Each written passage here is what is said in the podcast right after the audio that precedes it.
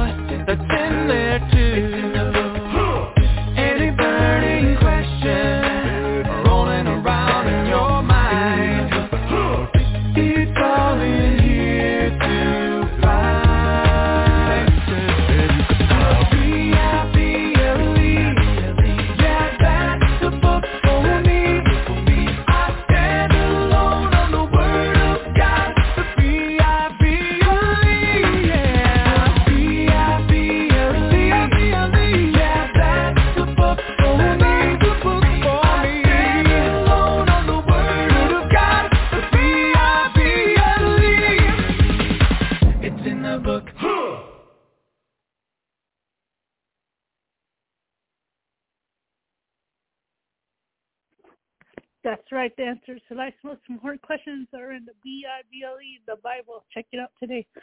And here we get started with the lesson. This is John MacArthur, and this is um, the greatest need and the greatest gift.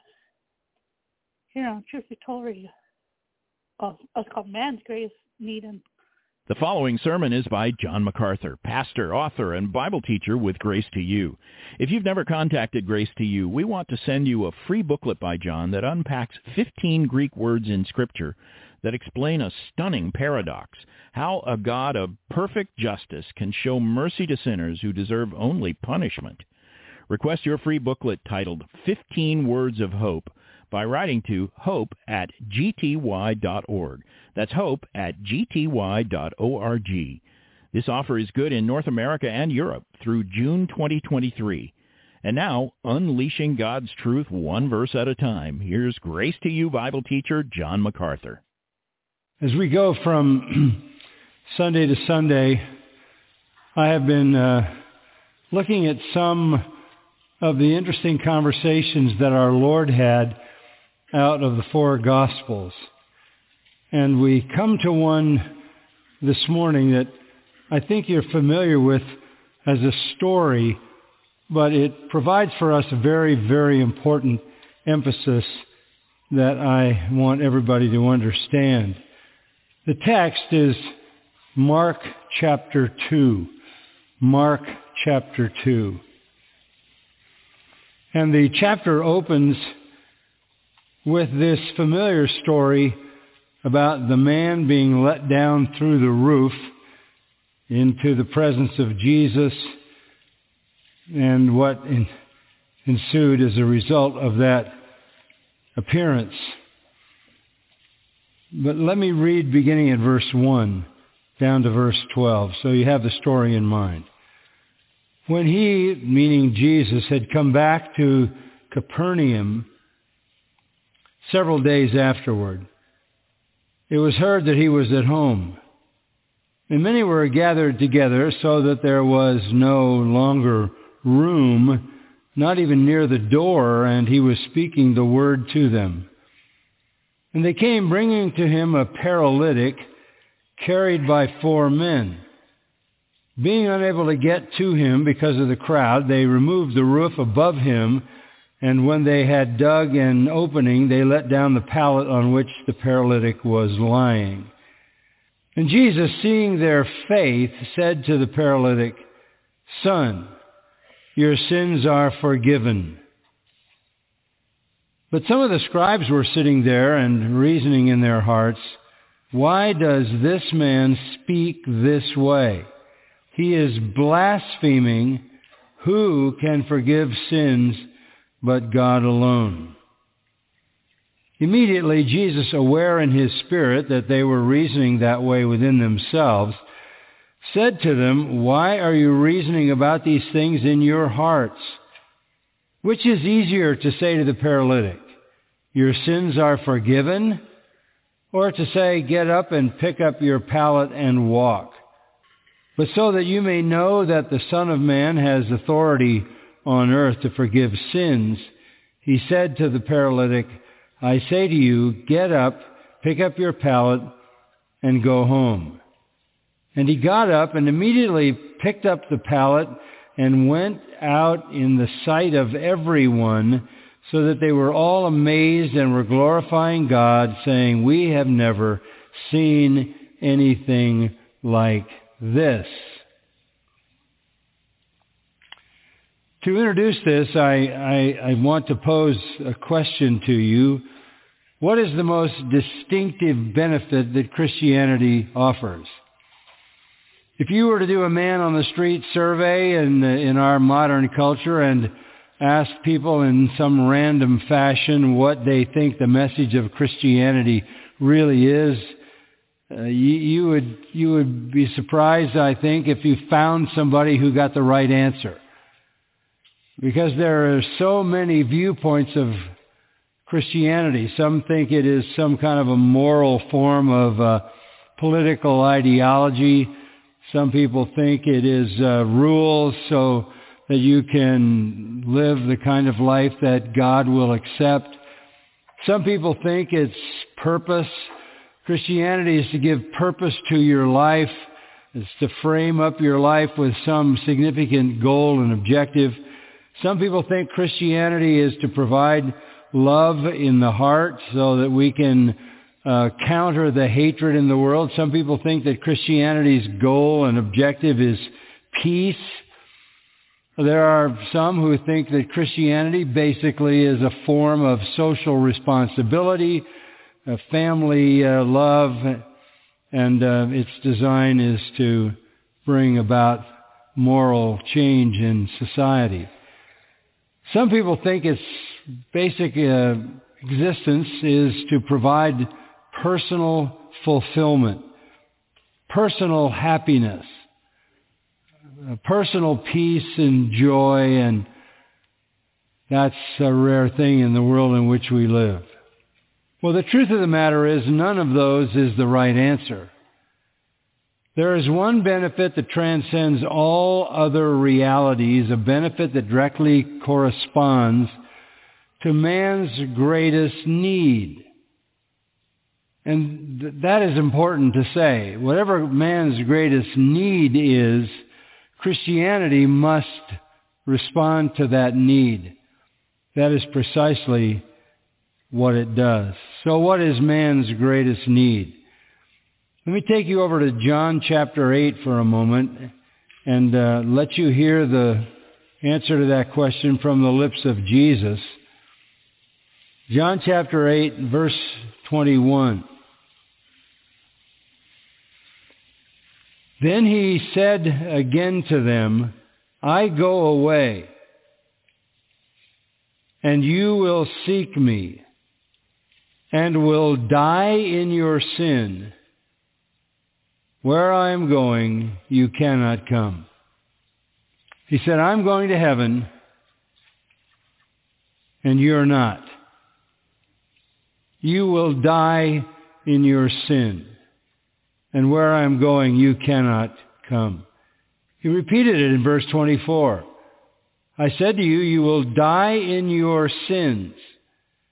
For unless you believe that I am he, you will die in your sins. Three times he says, you're going to die in your sins, and you're not going to be able to come to heaven unless you believe in me.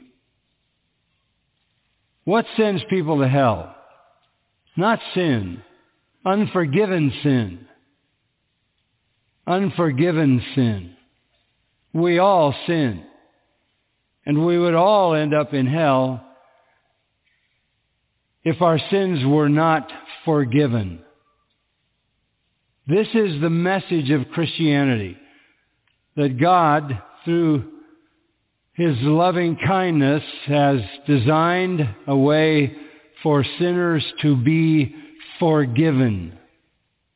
And forgiven with such magnanimity that it could be spoken of as if it's removing your sins as far as the east is from the west, or burying them in the depths of the sea, or putting them behind his back, or remembering them no more. What sends people to hell is unforgiven sin.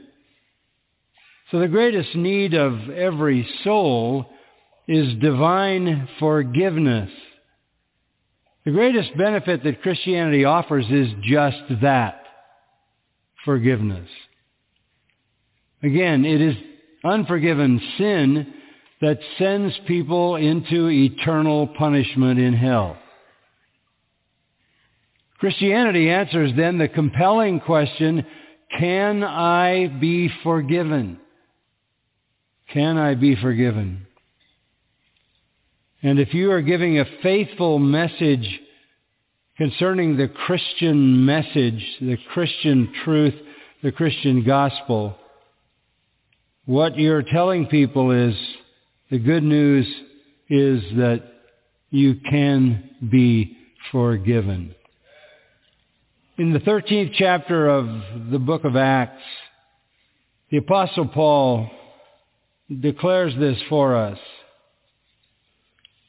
Down in verse 38 of Acts 13, Therefore let it be known to you, brethren, that through him, that is Christ, whom God raised from the dead, through him forgiveness of sins is proclaimed to you.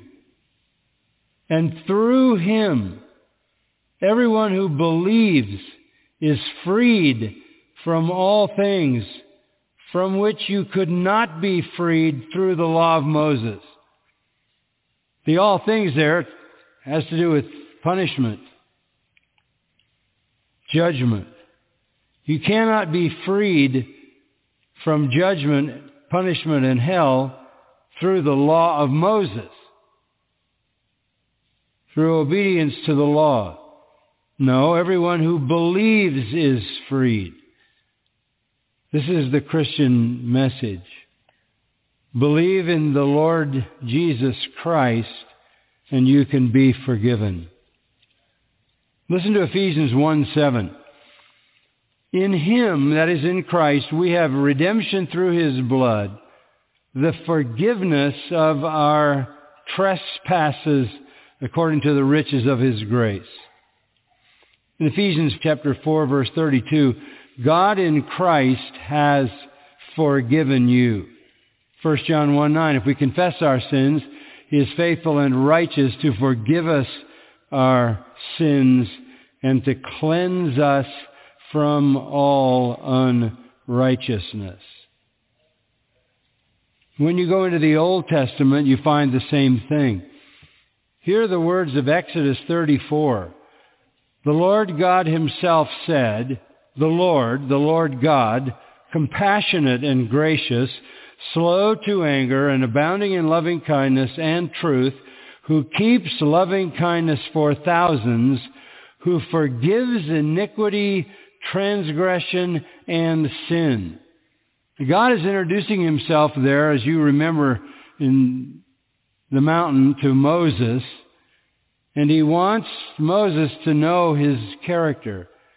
And he describes himself as compassionate, gracious, slow to anger, abounding in loving kindness and truth, forgiving iniquity, transgression, and sin. Nehemiah 9:17 You are a God of forgiveness, gracious and compassionate, slow to anger and abounding in loving kindness. And I read earlier Psalm 103, as far as the east is from the west, so far has he removed our transgressions from us. How far is the east, east from the west? That's an infinite line. In uh, Isaiah 38:17, it says of God, "You have cast all my sins behind your back." Isaiah 43:25, "I even I am the one who wipes out your transgressions for my own sake, and I will not remember your sins." What an amazing message. That is the message of the true and living God. That is the essence of the Christian gospel. It's not a form of morality. It's not a form of philanthropy, human goodness.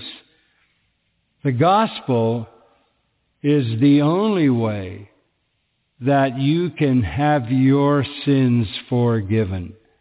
And that's the only way you'll escape hell. In the book of Micah, the prophet in verses 18 and 19 of chapter 7, Micah 7, 18 and 19, Who is a God like you who pardons iniquity and passes over the rebellious act of the remnant of his possession? He does not retain his anger forever, but he delights in unchanging love. He will again have compassion on us. He will tread our iniquities underfoot. Yes, you will cast all their sins into the depth of the sea. What astounding generosity this is.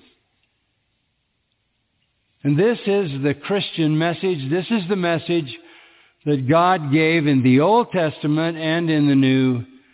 He forgives sins. Now this raises the question of justice. God understands that justice must prevail.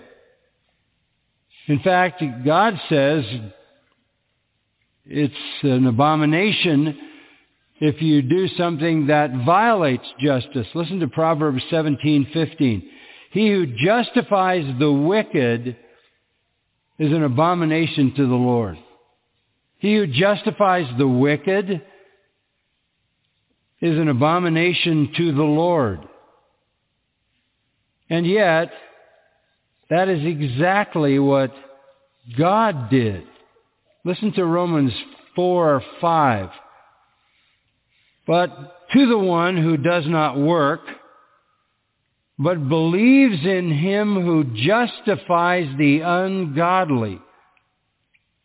The very thing that Proverbs 17 says is an abomination is exactly what God does. He justifies the ungodly. His faith is credited as righteousness. The sound foundational law of morality in the world is that evil must be punished and goodness rewarded. But God himself has chosen to violate that law in the sense that he justifies the ungodly, one of the most shocking statements to Jewish people anywhere in the New Testament. How can God do that? How is it possible? And the answer is because he punishes his son in the place of believing sinners. Back in Romans 3 verse 25, God displayed Christ as a propitiation, a satisfaction in his blood through faith. This was to demonstrate his righteousness because in the forbearance of God, he passed over the sins previously committed. He passed over sins. But in order to be just and the justifier of the one who has faith in Jesus, those sins had to be punished. And Jesus bore our sins in his own body. God sacrifices his only son to accomplish his will of justifying the ungodly. This is the glorious message of the Christian gospel. Jesus came to offer forgiveness, everlasting, eternal forgiveness. And that is what is demonstrated in that account that we read. So let's go back to Mark chapter 2.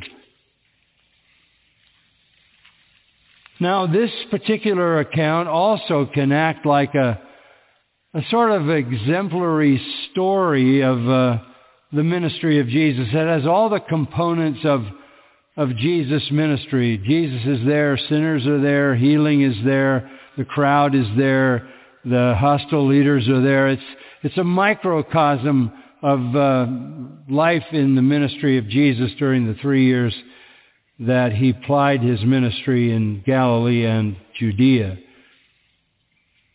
But just to give you the picture, in chapter 1 of Mark, Mark chronicles for us the fact that Jesus was preaching the gospel.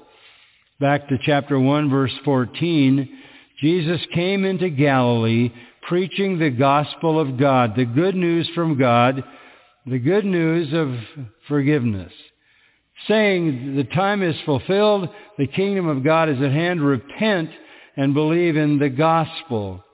So he's preaching the gospel.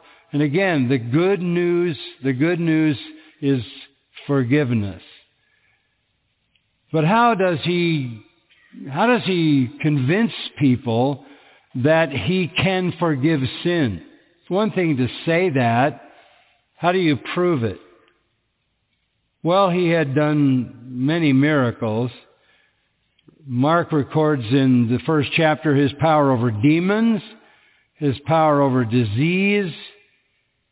Mark talks about his teaching with authority. Verse 27, his teaching was something that they had never seen before. And then he commanded the unclean spirits and they obeyed him. And this is his ministry. He comes to preach the gospel of forgiveness and he proves that he can forgive sin by demonstrating the power of God, which is his own power in miracles. He has demonstrated his authority over disease, his authority over demons. And that was visible. People could see the healings. They could see the powerful deliverance from demons. They could hear the truth that he spoke.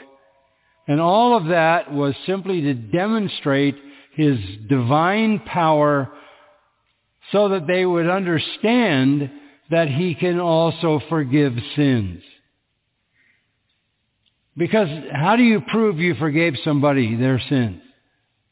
You, you could prove your power over demons. Manifestly, he did that. The people said even the, the spirits are subject to him. You can demonstrate your power over nature. He did that. Your power over disease. He did that.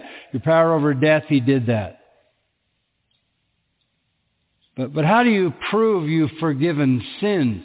What visible reality validates that. And yet that's what he was after. His goal was not to heal people.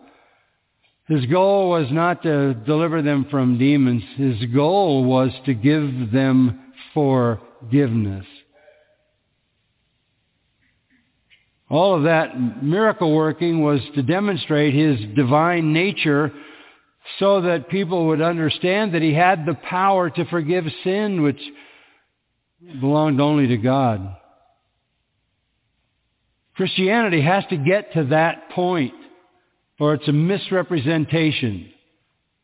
And again, I, I'm heartbroken about the chaos and confusion that so-called Christians are sending out into the world as to what our message really is.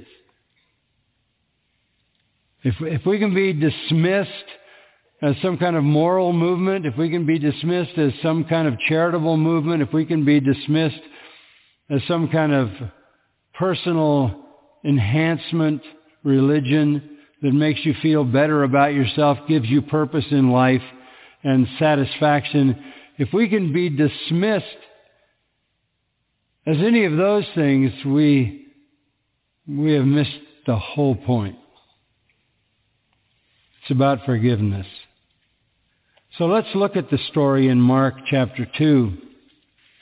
And we see all of the typical players in the ministry and the life of our Lord. First, we start with the crowd. Verse 1 begins, when he had come back to Capernaum, he left Capernaum. He, Capernaum was his headquarters, and very likely he stayed at Peter's home. Verse 1 says he was at home, so this was a place that he would normally go, very likely the home of Peter. And he had uh, gone out from Capernaum. Uh, the reason that he had to leave Capernaum was that verse 45 says he went out and began to proclaim it freely and spread the news around. What is that? That is the man that Jesus healed of leprosy. Verse 44, Jesus said to him, See that you say nothing to anyone.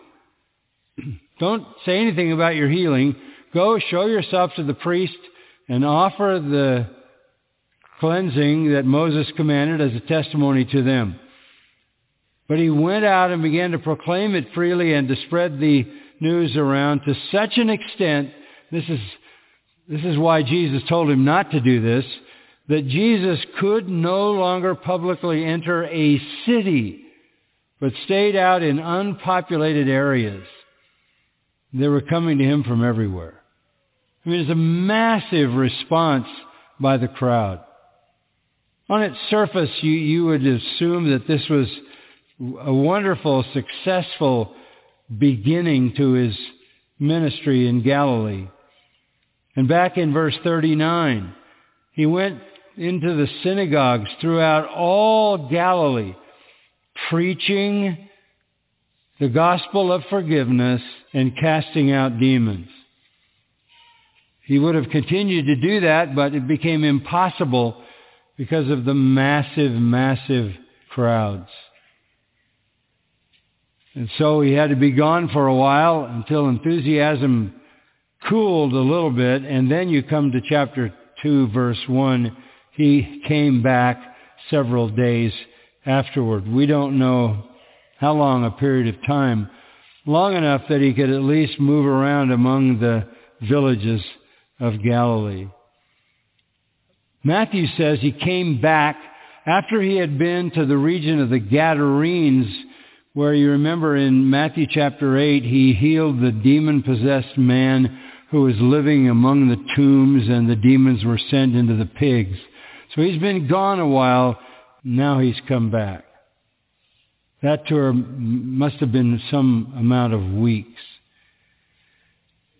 Capernaum is his home because he was driven out of Nazareth. You can read about that in Luke 4. They drove him out. He had to run for his life from there. Based on John 5:16, he had already felt the hostility of the Jewish authorities. They they wanted him dead, never mind his healing power, his power over demons, his teaching with authority. They were already dogging his steps, looking for a way to hold him guilty that would result in capital punishment. They wanted him dead because his message of the forgiveness of sins they saw as blasphemy. It says in verse 2, they were gathered together so that there was no longer room, even near the door, and he was speaking the word to him, to them.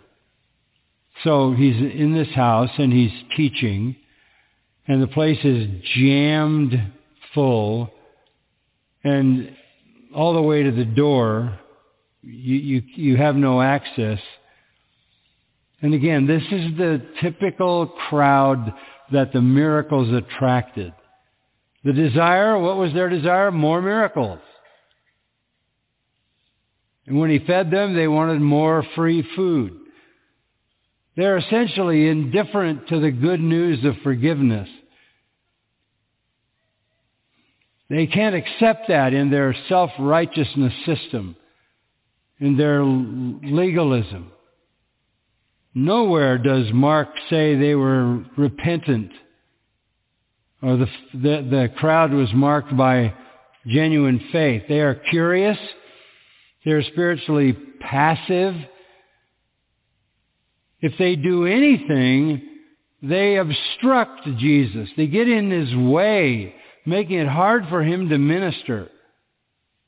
So crowds never were a measure of ministry success. They aren't now either. They never have been. The crowds were uh, an indication of miracle success, miracle power. And remember, at the same time he's doing these miracles, which only God can do, he's preaching the forgiveness of sins, which only God can do. They never get to that part. There's no repenting. There's no believing. In fact, in Nazareth, when he said that he was there to fulfill the Old Testament prophecy concerning Messiah, he had to run for his life. Now Luke says that, Luke has a parallel to this, and so does Matthew. Luke says some of the people in the crowd were Pharisees. Mark doesn't note that, but Luke does. Pharisees mingled with the crowd, and always, it seems, through the rest of the Lord's ministry, were the guardians of the populist form of apostate Judaism. The fundamentalist, legalist architects and promoters of salvation by works, self-righteousness, the system that dominated the Jewish people. Pharisees believed in resurrection. They believed in angels. They believed in demons. They even believed in predestination, human responsibility, written law, oral law. They believed in the Old Testament. They believed in the coming of Messiah. They believed in the kingdom, the promised glorious kingdom to come to Israel. They were non-priests. They were lay people who uh, became very preoccupied with the law, the Old Testament law and tradition. And they built up a, a wall, what they thought was a wall around the law to protect the law, to keep people from violating the law. And the wall was hundreds of prescriptions, hundreds of other little laws that they thought would be a barrier so that the people didn't violate the actual law of God.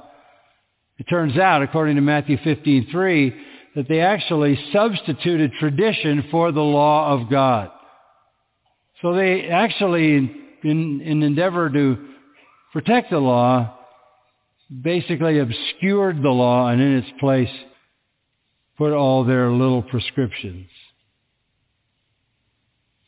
They are small in number. They, they seem to have been no more than 6,000 Pharisees at the time of our Lord scattered around Israel. And they had a long history. They go back to the Babylonian exile. They've been around for at least 400 years, and they, they've developed the positions of power when it comes to religion. Now, they're gathered with this crowd, and they're not alone. Go down to verse 6. some of the scribes were sitting there. Again, in all these accounts of our Lord with the population of uh, Galilee and of Judea, inevitably the scribes and the Pharisees are there, looking for a way to discredit and destroy this man Jesus. In Luke 5, Luke says scribes came from all the villages of Galilee. So he's got a very elite uh, core in this crowd of people that are the theologians of apostate Judaism.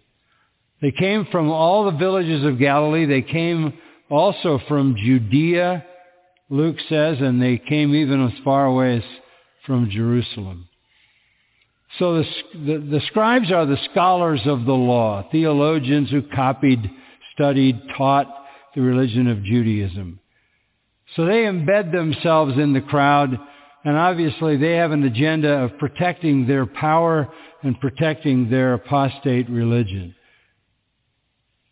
These scribes would be the people that are called rabbi, meaning great one. So they want to make sure that they were treated with the appropriate honor. And here is Jesus, and it says in Luke 5:17, the power of the Lord was present for him to perform miracles, miracles of healing. So there was an explosion of healing power.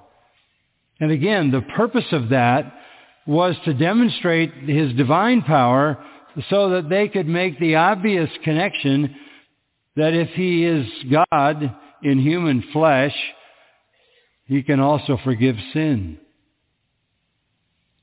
But that was a threat to them because first of all, they didn't see themselves as sinners. They saw themselves as righteous. That's how profoundly deluded they were about their righteousness. So we see the crowd.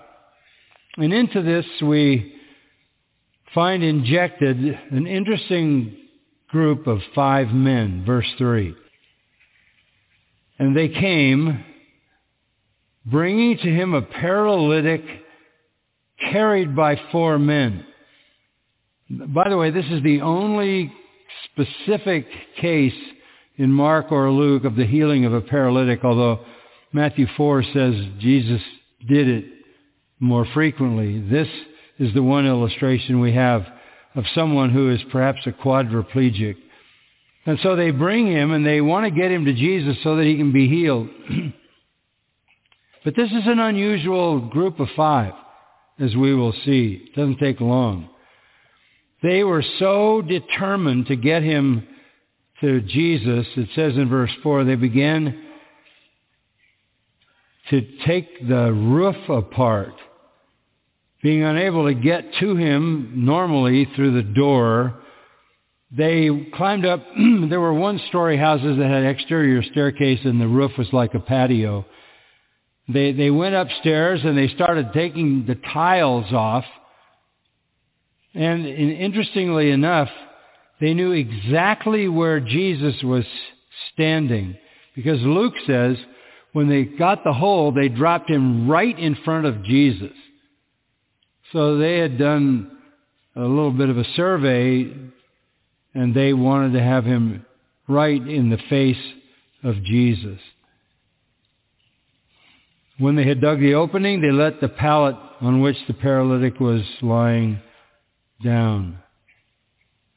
I mean, this, the drama of this, the desperation of this is amazing. They've literally torn up somebody else's house.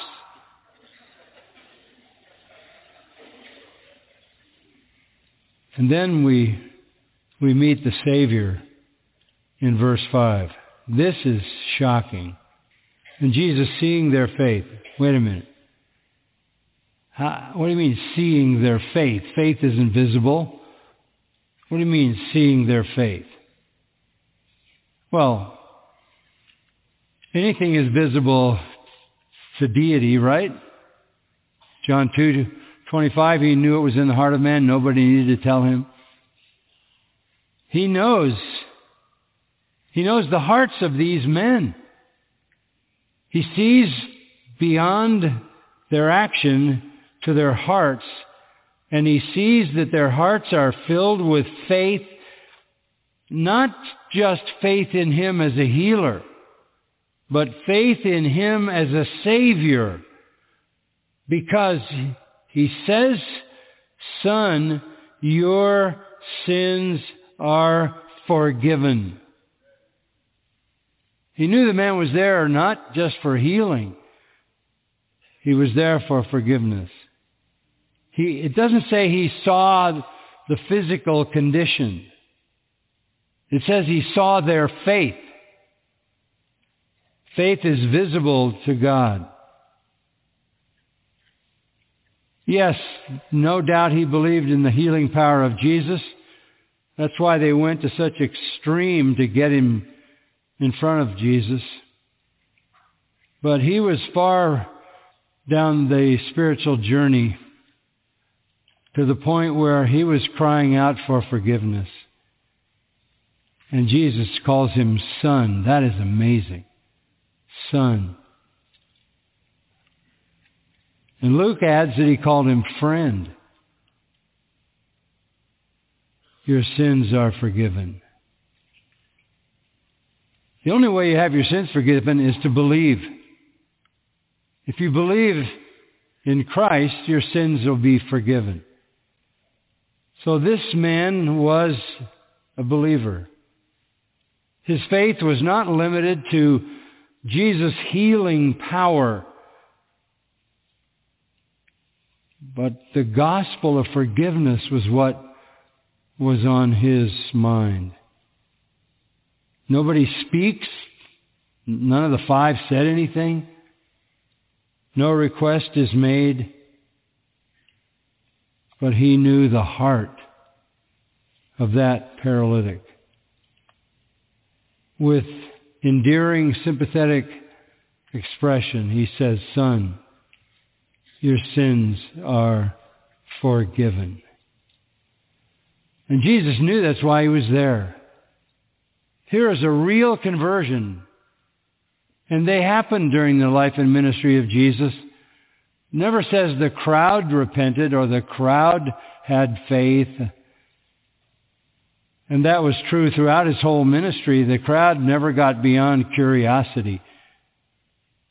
But this man's wretched condition had opened him up to an understanding of his sinfulness and the realization that through this Jesus, this man from God, he could receive forgiveness.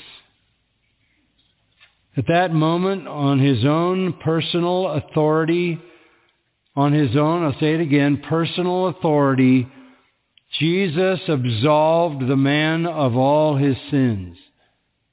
Apart from works, and Jesus obliterated the man's guilt forever. Forever. In a sense, he treated him like the thief on the cross. Now, this is the message of Christianity. Jesus will forgive all your sins in a moment when you come to him and believe in him and cry out like the publican, Lord, be merciful to me, a sinner. And then that activates the, the hostile leaders. Verse 6. Some of the scribes were sitting there and reasoning in their hearts. He not only could read the heart of the paralytic and know that there was real faith there, but he could read the hearts of the scribes they're reasoning in their hearts, and this is what they're musing about. Why does this man speak that way? He is blaspheming.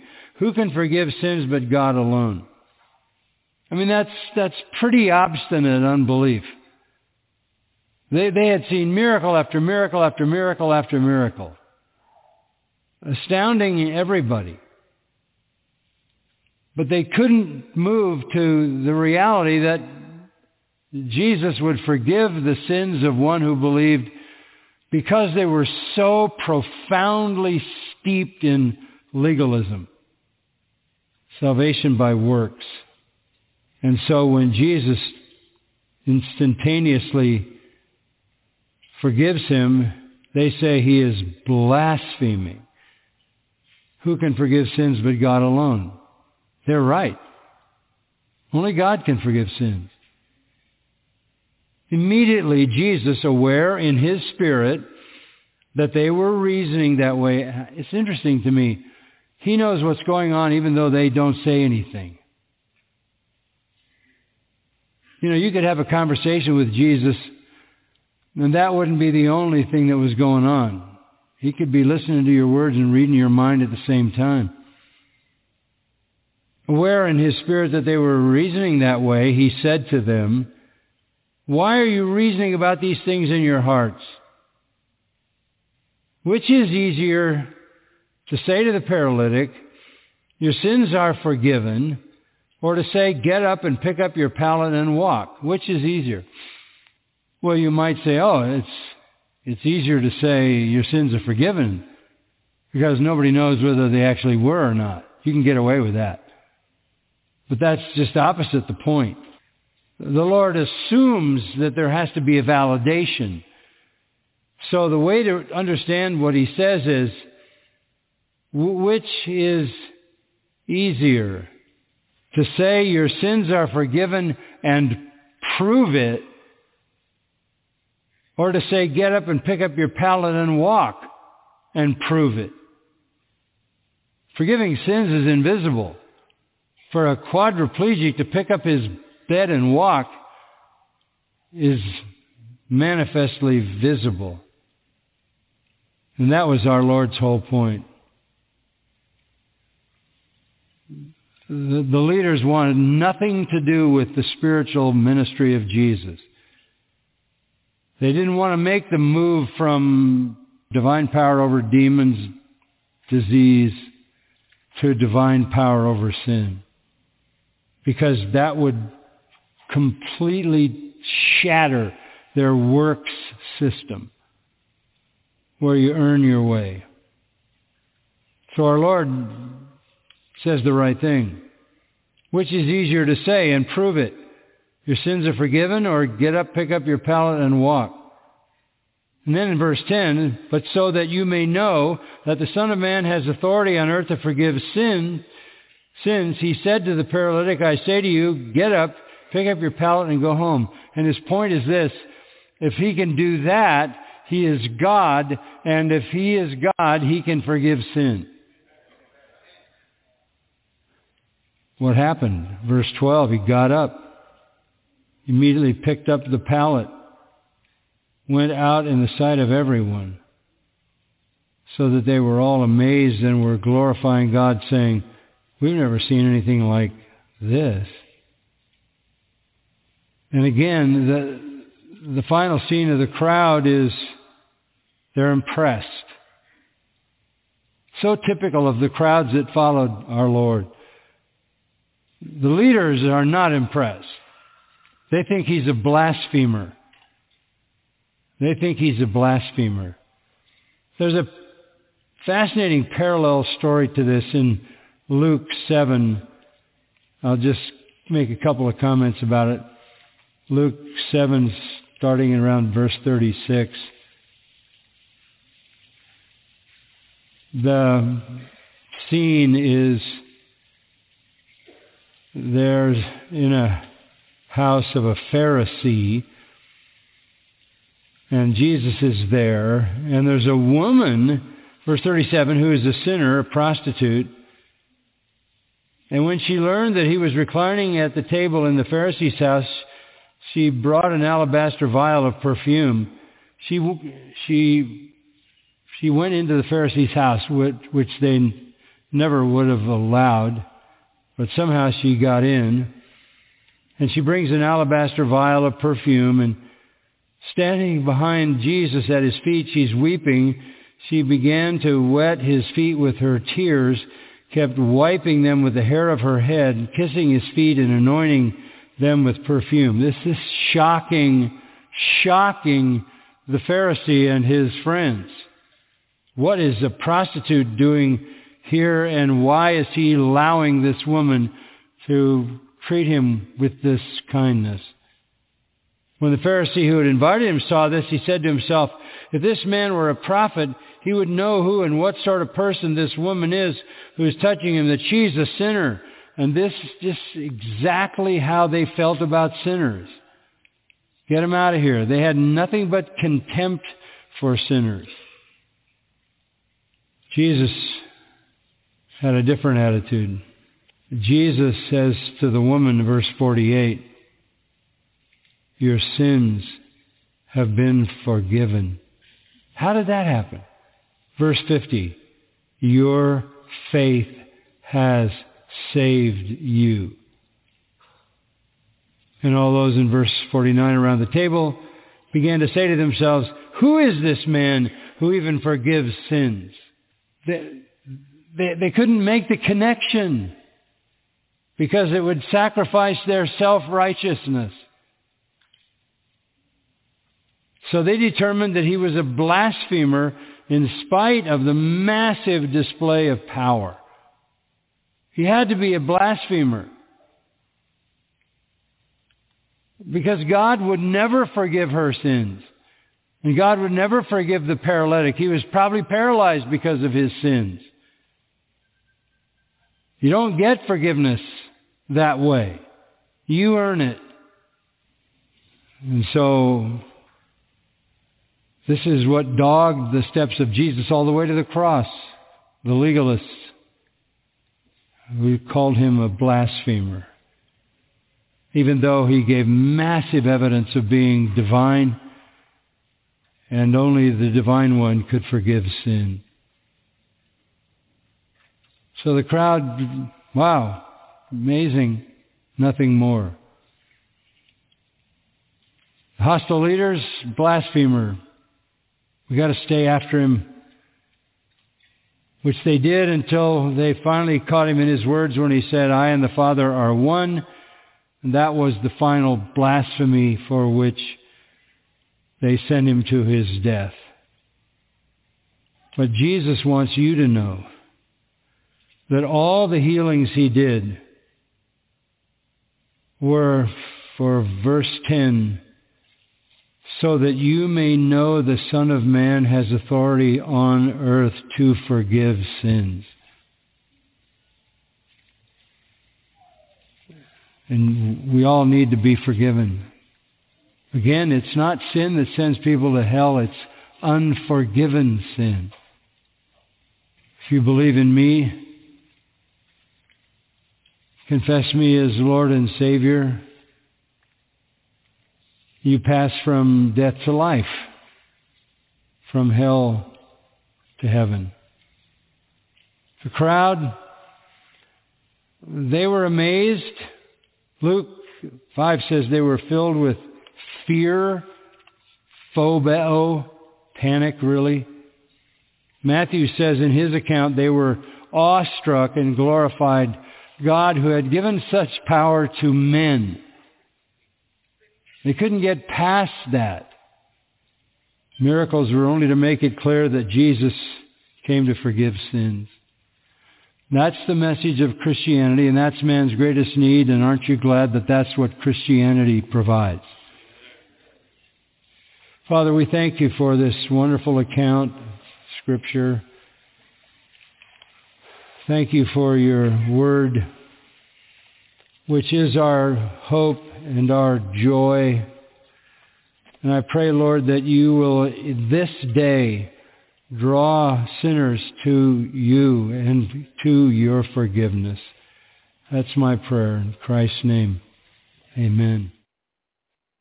You've been listening to John MacArthur, Bible teacher with Grace to You. For free access to all of John's lessons and a listing of study Bibles and books available for sale, visit Grace to You's website at gty.org. John MacArthur and Grace to You reserve all copyright protection under applicable law. Our copyright policy is available at gty.org and it includes instructions for and limitations on duplicating this digital file.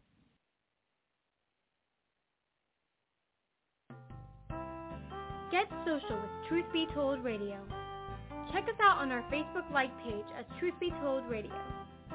You can find our website at truthbetoldradio.com. That is T-R-U-T-H-B-E-T-O-L-D-R-A-D-I-O dot C-O-M.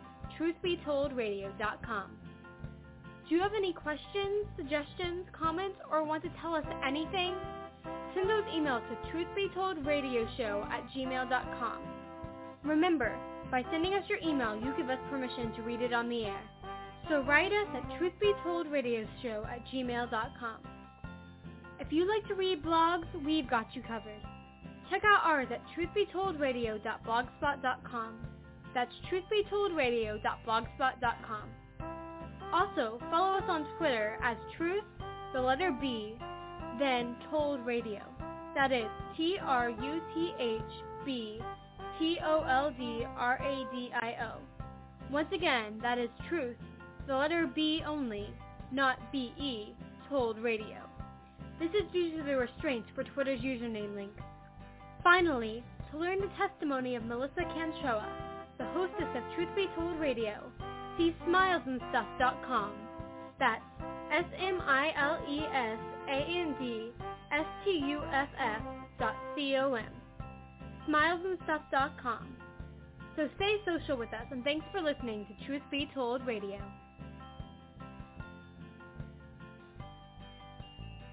What is science?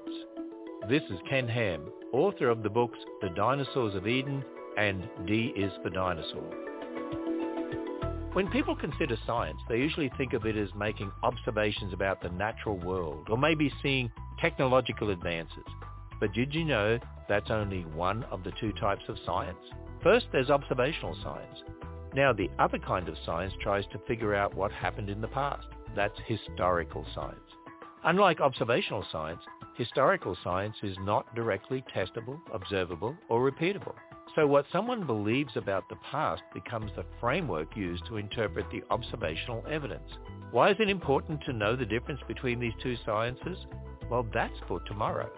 There's so much more to learn when you visit us at AnswersRadio.com. You'll find out more about science and the Bible, creation and evolution, and more when you go to AnswersRadio.com.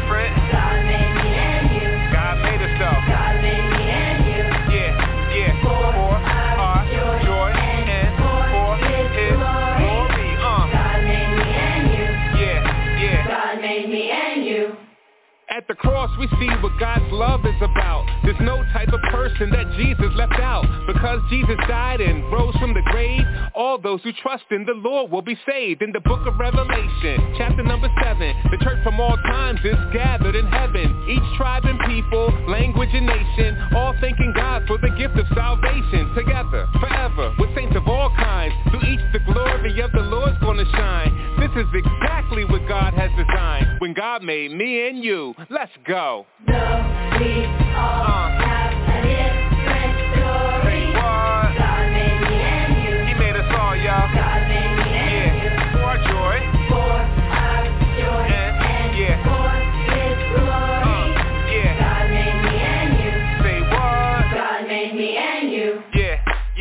Different colors and different shades.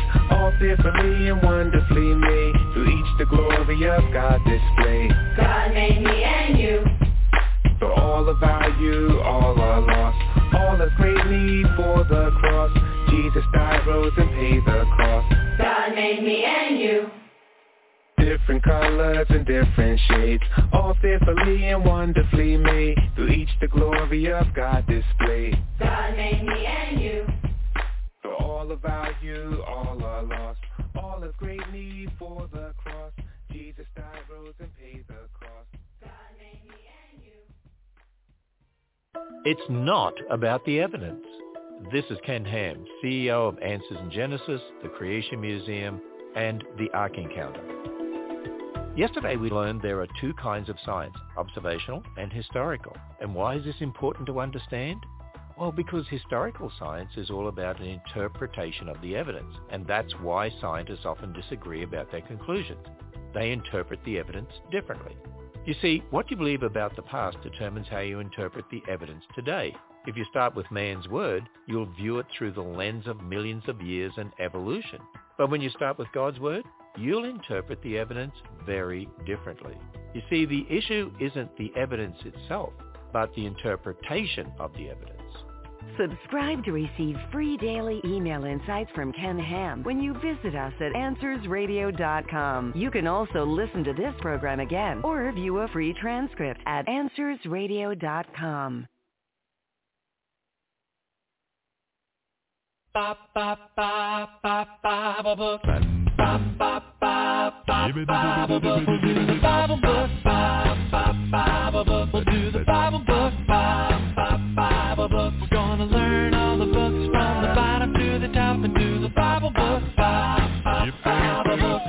Genesis, Exodus, Leviticus, Numbers. Do the Bop. Do the Bop. Do the bop Bop. Deuteronomy, Joshua, Judges, Ruth. Do the Bop. Do the Bop. Do the Bop. First and Second Samuel, First and Second Kings, First and Second Chronicles. Makes me wanna sing do the bop, do the bop. Come on,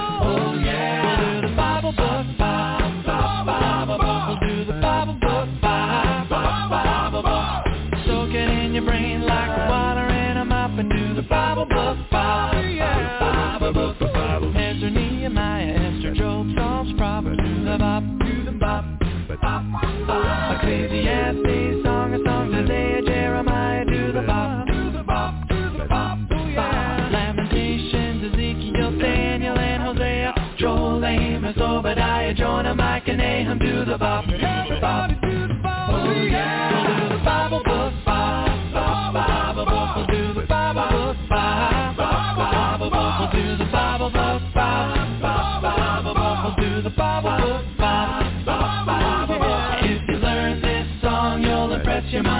So do the Bible book, bop, bop, Bible book. Habakkuk, Zephaniah, Haggai, Zechariah, Malachi. We Made it through the old, now let's move on to the new and see what we can find.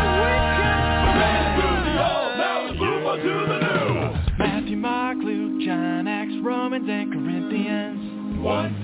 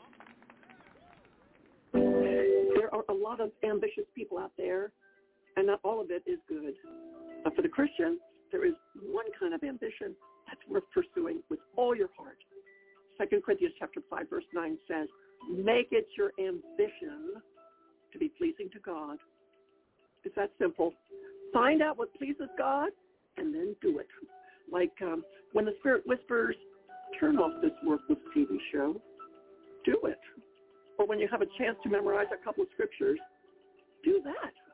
Or when a conversation starts to get negative, change the subject. But there's even better ways to please God. Make it your ambition to know Jesus. Spend time with Jesus. Listen to what Jesus says to you in his word. Think deeply about what Jesus did on the cross. And elevate your praise for all that he has done for you. Make that your ambition. And God will be so delighted.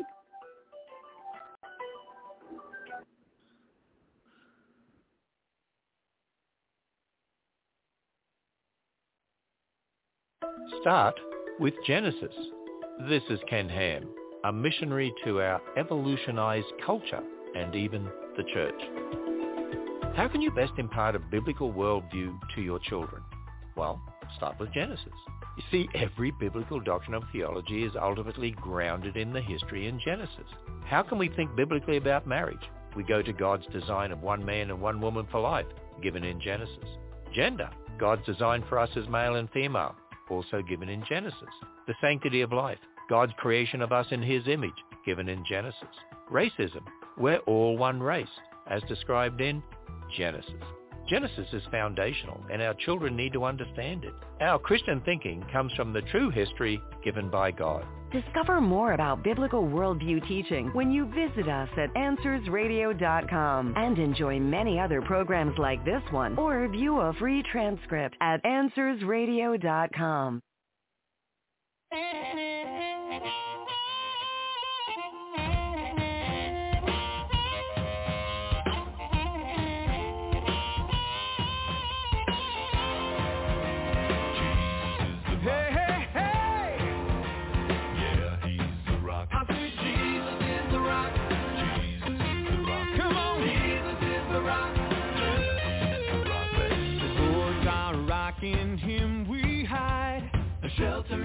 time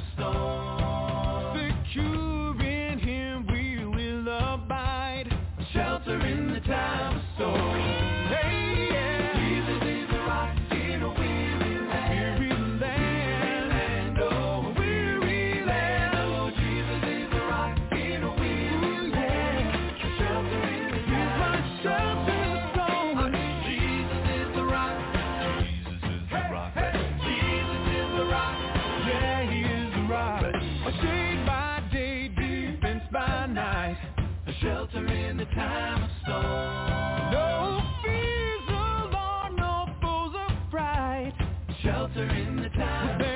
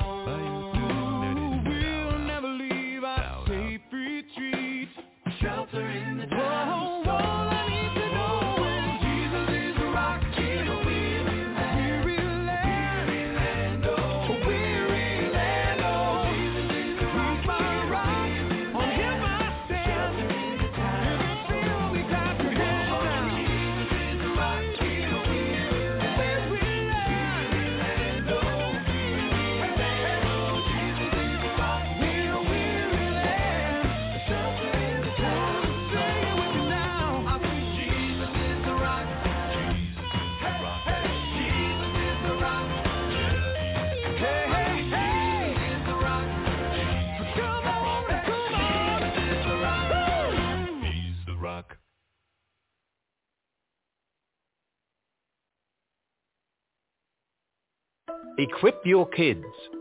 This is Ken Ham, and our popular life-size Noah's Ark is located south of Cincinnati. Our Christian worldview is grounded in the history in Genesis, and yet so many Christians avoid Genesis and don't know what to believe about it. Now, that's not because God's word isn't clear. It is. But many Christians don't know what to do with evolution and millions of years, so they ignore the issue. But we can't do that. When we take Genesis' as history, including a young earth, six days of creation, and a global flood, the world makes sense. And we have a solid foundation for our worldview. We need to be teaching Genesis to our children and giving them answers so they know where their worldview comes from. And to help them, trust that starting point. Plan your visit to the full-size Noah's Ark at the Ark Encounter when you go to AnswersRadio.com. Kids are free for 2023, so bring the whole family. Go to AnswersRadio.com. If you watch porn and pleasure yourself and you know you need to stop, there's a simple solution for ending this lurid obsession with the flesh. You won't have to take notes or remember some cutesy acronym. Here it is. Stop looking at porn. It's that simple and you know it. You know what you're doing is evil. God hates it. Have you not read that he will judge the sexually immoral and throw them in the lake of fire? Is porn so great that you would risk going to hell for it? God forbid you become so enslaved by your lust you don't even think it's wrong anymore. It's harmless, you say. It's not actually sex. I'm not actually committing adultery. If that's your attitude, perhaps God has already turned you over to a debased mind to be destroyed by your passions. You've suppressed the truth with unrighteousness. God have mercy on you. But if there's part of you that by the Holy Spirit is convicted over this, then stop. The Bible says flee from sexual immorality, not go through five stages, not enter a program. Get away from it. For you were bought with a price. Therefore, glorify God in your body. You might say, it's not that simple. Yes, it is. You can stop looking at it right now. But that doesn't get it out of my mind, you say. You're right. Like a bad drug habit, you may have done some serious damage to your mind. Turn to Christ, who forgives sin and will cleanse you from all unrighteousness. Pray to him, Psalm 51. Create in me a clean heart, O God, and renew a right spirit within me. James 4, 7 to 9 says, Resist the devil and he will flee from you. Draw near to God and he will draw near to you. Cleanse your hands, you sinners, and purify your hearts, you double-minded. Be wretched and mourn and weep when we understand the text.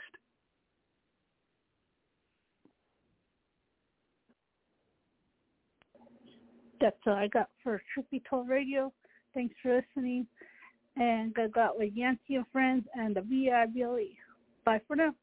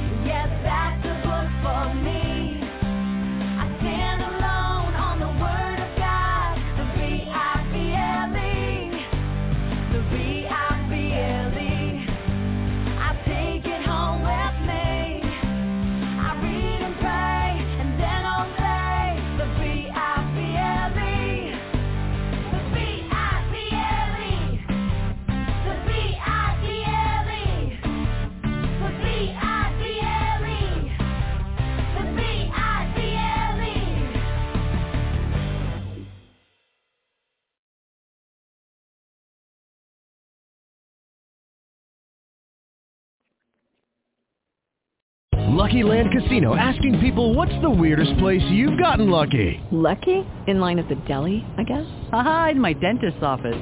More than once, actually. Do I have to say? Yes, you do. In the car before my kids' PTA meeting. Really? Yes. Excuse me, what's the weirdest place you've gotten lucky? I never win and tell. Well, there you have it. You can get lucky anywhere playing at LuckyLandSlots.com. Play for free right now. Are you feeling lucky? No purchase necessary. Void where prohibited by law. 18 plus. Terms and conditions apply. See website for details.